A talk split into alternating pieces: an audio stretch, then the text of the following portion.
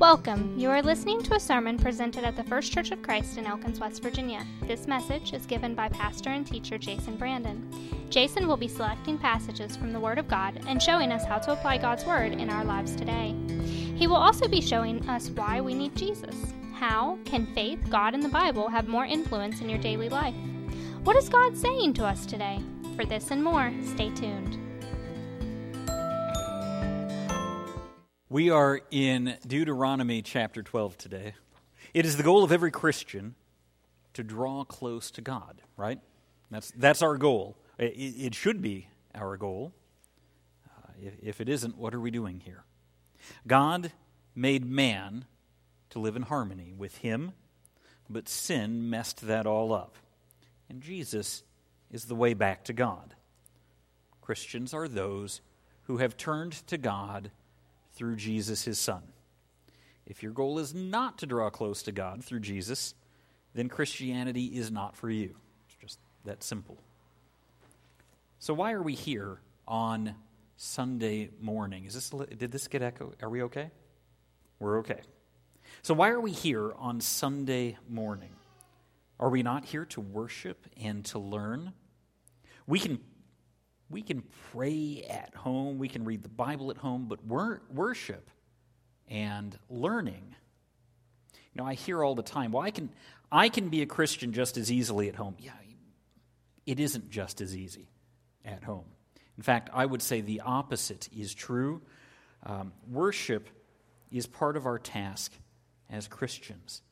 And if I read the Bible correctly, it lies in our future. But we also have to understand that it is more, worship is more than just singing hymns at church. Worship is when we focus our attention on God and on nothing else. That's what true praise is. When we get our focus wrong, when we are distracted, that's when we fail at worship.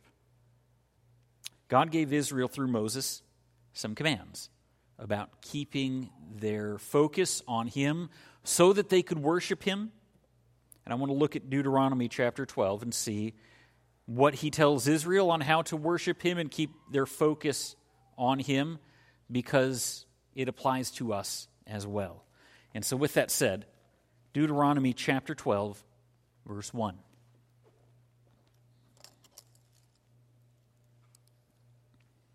These are the decrees and laws you must be careful to follow in the land that the Lord, the God of your fathers, has given you to possess as long as you live in the land. Destroy completely all the places on the high mountains and on the hills, and under every spreading tree where the nations you were dispossessing, you are dispossessing, worship their gods. Break down their altars, smash their sacred stones, and burn their Asherah poles in the fire. Cut down the idols of their gods and wipe out their names from those places. You must not worship the Lord your God in their way, but you are to seek the place of the Lord. You are to seek the place the Lord your God will choose from among all your tribes to put his name there for his dwelling. To that place you must go. There bring your burnt offerings and sacrifices, your tithes and special gifts, what you have vowed to give and your freewill offerings and the firstborn of your herds and flocks. There, in the presence of the Lord your God, you and your families shall eat and shall rejoice in everything you have put your hand to, because the Lord your God has blessed you. God's words to Israel almost seem like a waste of time, or at least at first. Maybe, maybe they should feel like a waste of time. Don't worship other gods. That should be pretty basic, you would think. Of course, they won't worship other gods, right? They crossed the Red Sea on dry ground. Oh, they didn't. They hadn't. That was their parents. Uh, the book of Judges is such a repetitive book, every chapter. Uh, Israel again did evil in the eyes of the Lord, and God punishes them, and then he raises up a judge. And in fact, the end of the book of Judges is the same as the beginning of the, of the book of Ruth. Uh, in those days, Israel had no king. Everyone did as they saw, he saw fit in their own eyes. Yeah, every generation forgets what the previous generation learned. Uh, it's understandable. how can we remember what our parents learned? We see this today. Our nation spends money as if we've never went through a Great Depression before, but then we haven't. That was our parents. Uh, at this point in time, there's probably very few people uh, that, that, that, remember it, and, and, and, if, and if so, and, and those people, you know, when I was growing up, certainly, um, you know, I, my, my best friend Alan, his, uh, I think I've shared this, his mom, his, his grandmother at one point said, Oh, you guys are going to, I don't, I don't remember where it was in Illinois. Can you take this back to the store for me? I bought these cinder blocks that, that, that I never ended up using. They were, she'd had that receipt for 40 years. Two cinder blocks. They were thrilled to give her their money, her money back for that. Not a quarter. Because you, they couldn't buy cinder blocks for that cost. Um, they, they made a profit on that. Um, but, but, you could, but you could tell that she had lived through what we now call the Great Depression. I don't, I don't get it. I accidentally bought a book online last night that after I bought it, I went, ah, that wasn't the book I needed. Ah, it's just a few bucks.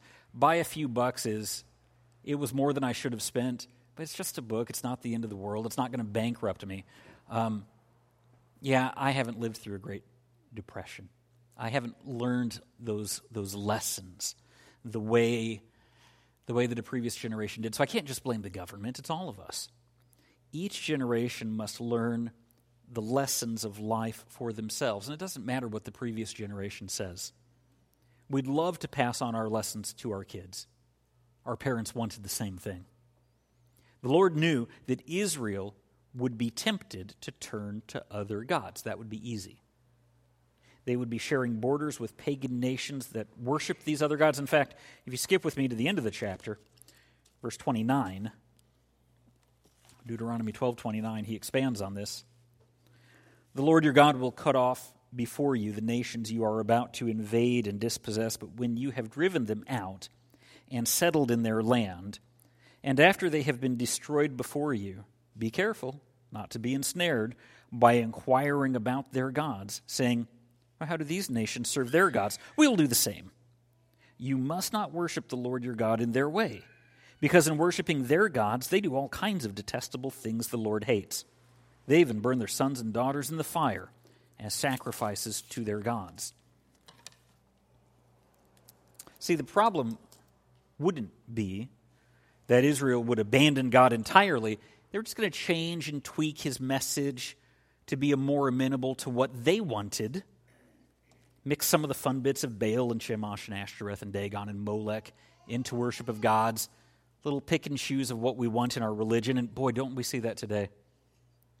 You know, what's the big deal, Jason? Aren't we all worshiping the same God?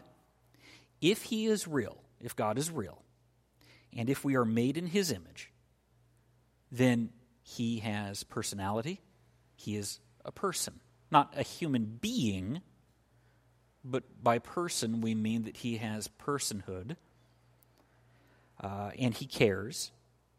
And the Bible is the proof that he cares. If he didn't, if he didn't care, he wouldn't need to write this. This leaving, leaving us his word shows us that he cares. Uh, the Bible, I, I don't get to decide things about you. I don't get to pick your favorite color. I don't get to pick your favorite music or your favorite TV show or change your name, right? That's not my right. That's you. You, you get to pick your favorite music and color and TV show. Why do we get to tell God what he should like? Why do we get to tell God what he should hate? We don't have that right. Uh, the Bible tells us what God is like, tells us what he loves, what he hates. We don't get to choose that. If God sent Christ, who says, I am the way and the truth and the life, and no one comes to the Father except through me. If this is our God, then we don't get to change one thing about who He is. We don't get to tell Him what is sin and what isn't, what He should like and what He shouldn't. We have to get to know Him through His Word. We live in a day when we tolerate too much world in the church and not enough Bible. Our, our, our biblical ignorance just continues to grow. As our society thinks the Bible doesn't matter, and if they don't think that the Bible matters, you know, I, I mean this when I say that's, that's their problem, but I'm more concerned about whether or not the church thinks that the Bible doesn't matter. We, we should be reading this, um, we should be growing in it. Uh, God spoke through Moses, and he said to the people, Don't let the world tell you what true worship of God is. Listen to God, listen to his word. Uh, let, let us pray that God opens our hearts and minds and eyes to what worshiping him really looks like. And so we keep reading in verse 8. You are not to do as we do here today, everyone as he sees fit, since you have not yet reached the resting place and the inheritance the Lord your God is giving you. But you will cross the Jordan and settle in the land the Lord your God is giving you as an inheritance. And he will give you rest from all your enemies around you, so that you will live in safety. And then to the place the Lord your God will choose as a dwelling for his name, there you are to bring everything I command you your burnt offerings and sacrifices, your tithes and special gifts, all the choice possessions you have vowed to the Lord. And there rejoice before the Lord your God, you, your sons and daughters, your men servants and maid servants, and the Levites from your towns who have no allotment or inheritance of their own. Be careful not to sacrifice your burnt offerings anywhere you please Offer them only at the place the Lord will choose, in one of your tribes, and there observe everything I command you.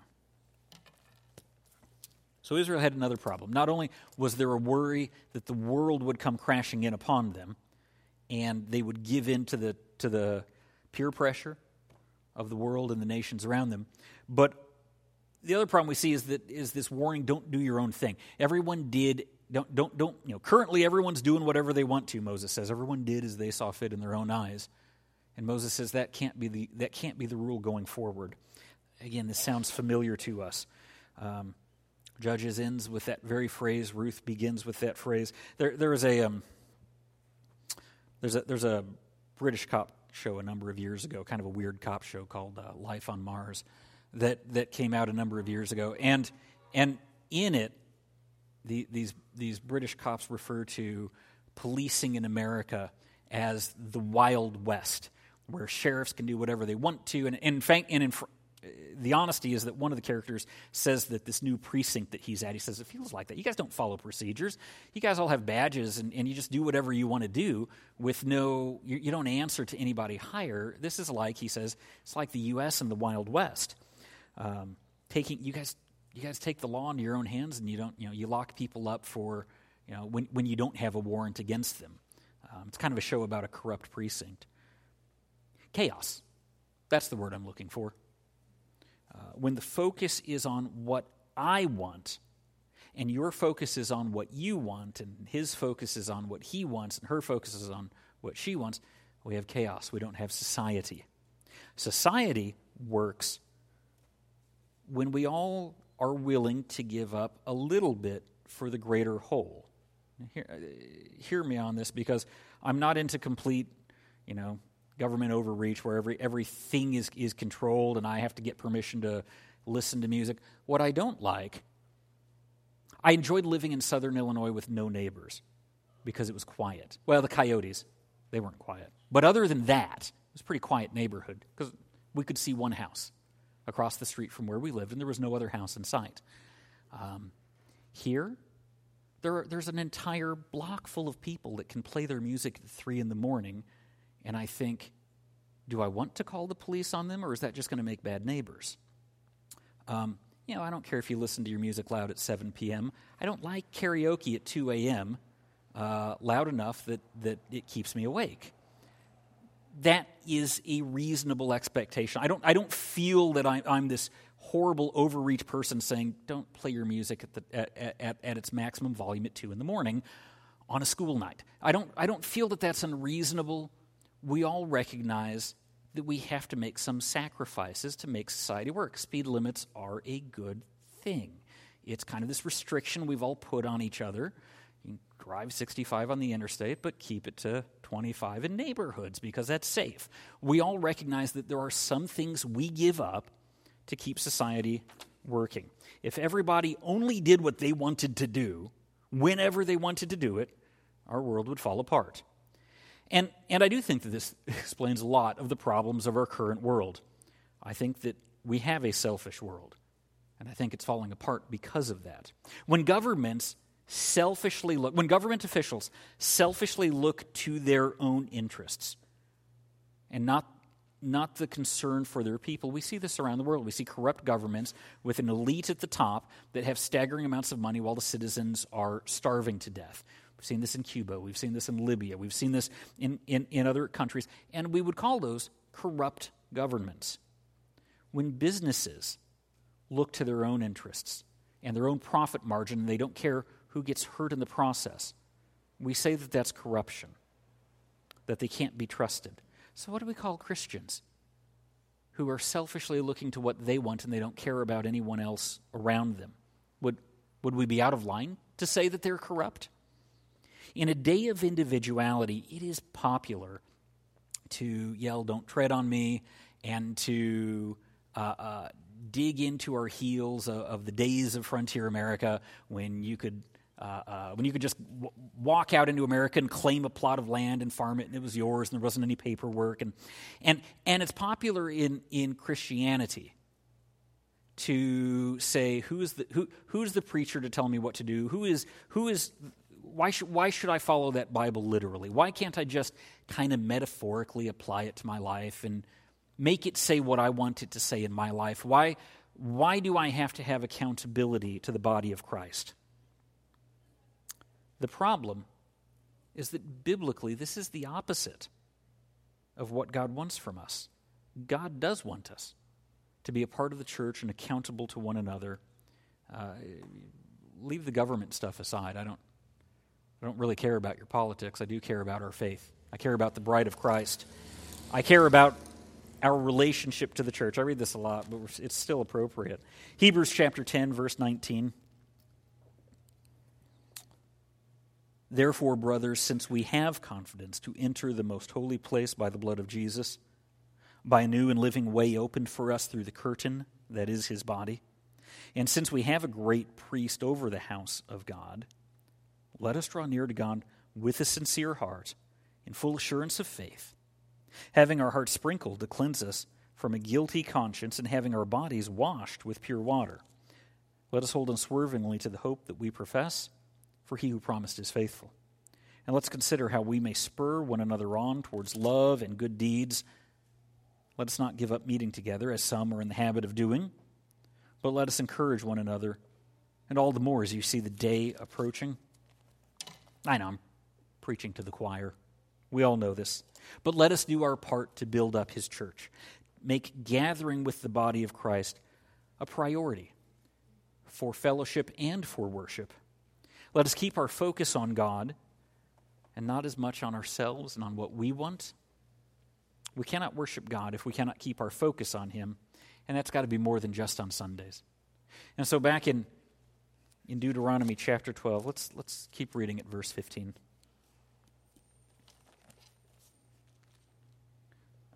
Nevertheless, you may slaughter your animals in any of your towns and eat as much, as, as much of the meat as you want, as if it were gazelle or deer, according to the blessing the Lord your God gives you.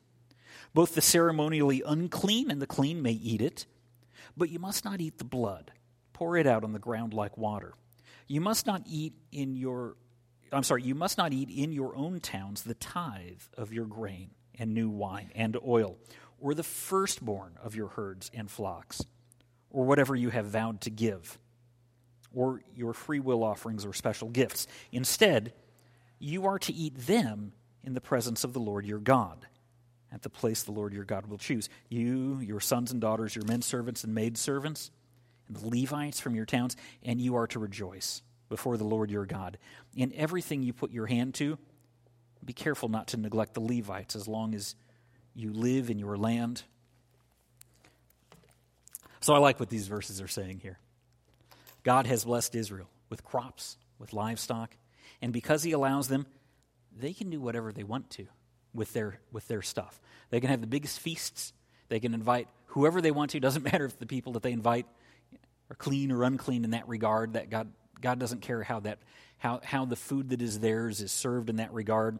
But God says it doesn't apply to the tithe. Your firstborn from your flocks. Those have to be presented in a certain way. The first fruits of your crops. Um, those, those, there are rules for that. It has to be brought to Him and done with it the way He wants it to be. You know, the tithe is an important part of worship in the Old Testament, and offerings to the Lord are still important to the church today. They're biblical. There's a reason that we pass the offering plate because people in the New Testament, the New Testament church gave offerings to the Lord. Um, it doesn't command a tithe. I think a tithe is a great starting point. I do. I, I, I, the Old Testament, if it was good enough for Israel, I think it's a, it's a great bouncing off point. If anything, I like to try to do more than that. And the reason I like to do more than that is I think I'm blessed more than the people in Israel. They were waiting for Jesus, and I get him. They were waiting for the promised Holy Spirit, and I have the Holy Spirit. So to me, the tithe is just a, to, to me, the tithe is a basic starting point, and, and if God blesses me in such a way, then hey, maybe I can give more. But I like that the text says, but after the tithe, it is yours, he says to Israel. Um, that, that is yours to do with, and, and I think what God is telling Israel is still what He's telling us today. What He's given us to do, what He has given us as ours, we can, I'm not saying that right. What He has given us is ours to do with as we see fit. Um, uh, you, there's nothing against hobbies. If you want to buy, if you've got the money and want to buy a boat, buy a boat.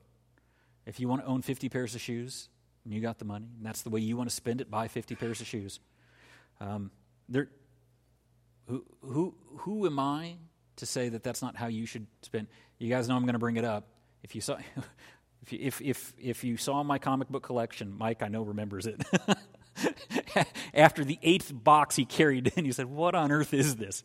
These are comic books. The look on his face. Um, yeah, I have too many comic books. I, I do, but I enjoy them, and they haven't bankrupted me. And, and as long as I'm still giving to God, eh, that's my choice. You spend your money the way that you want.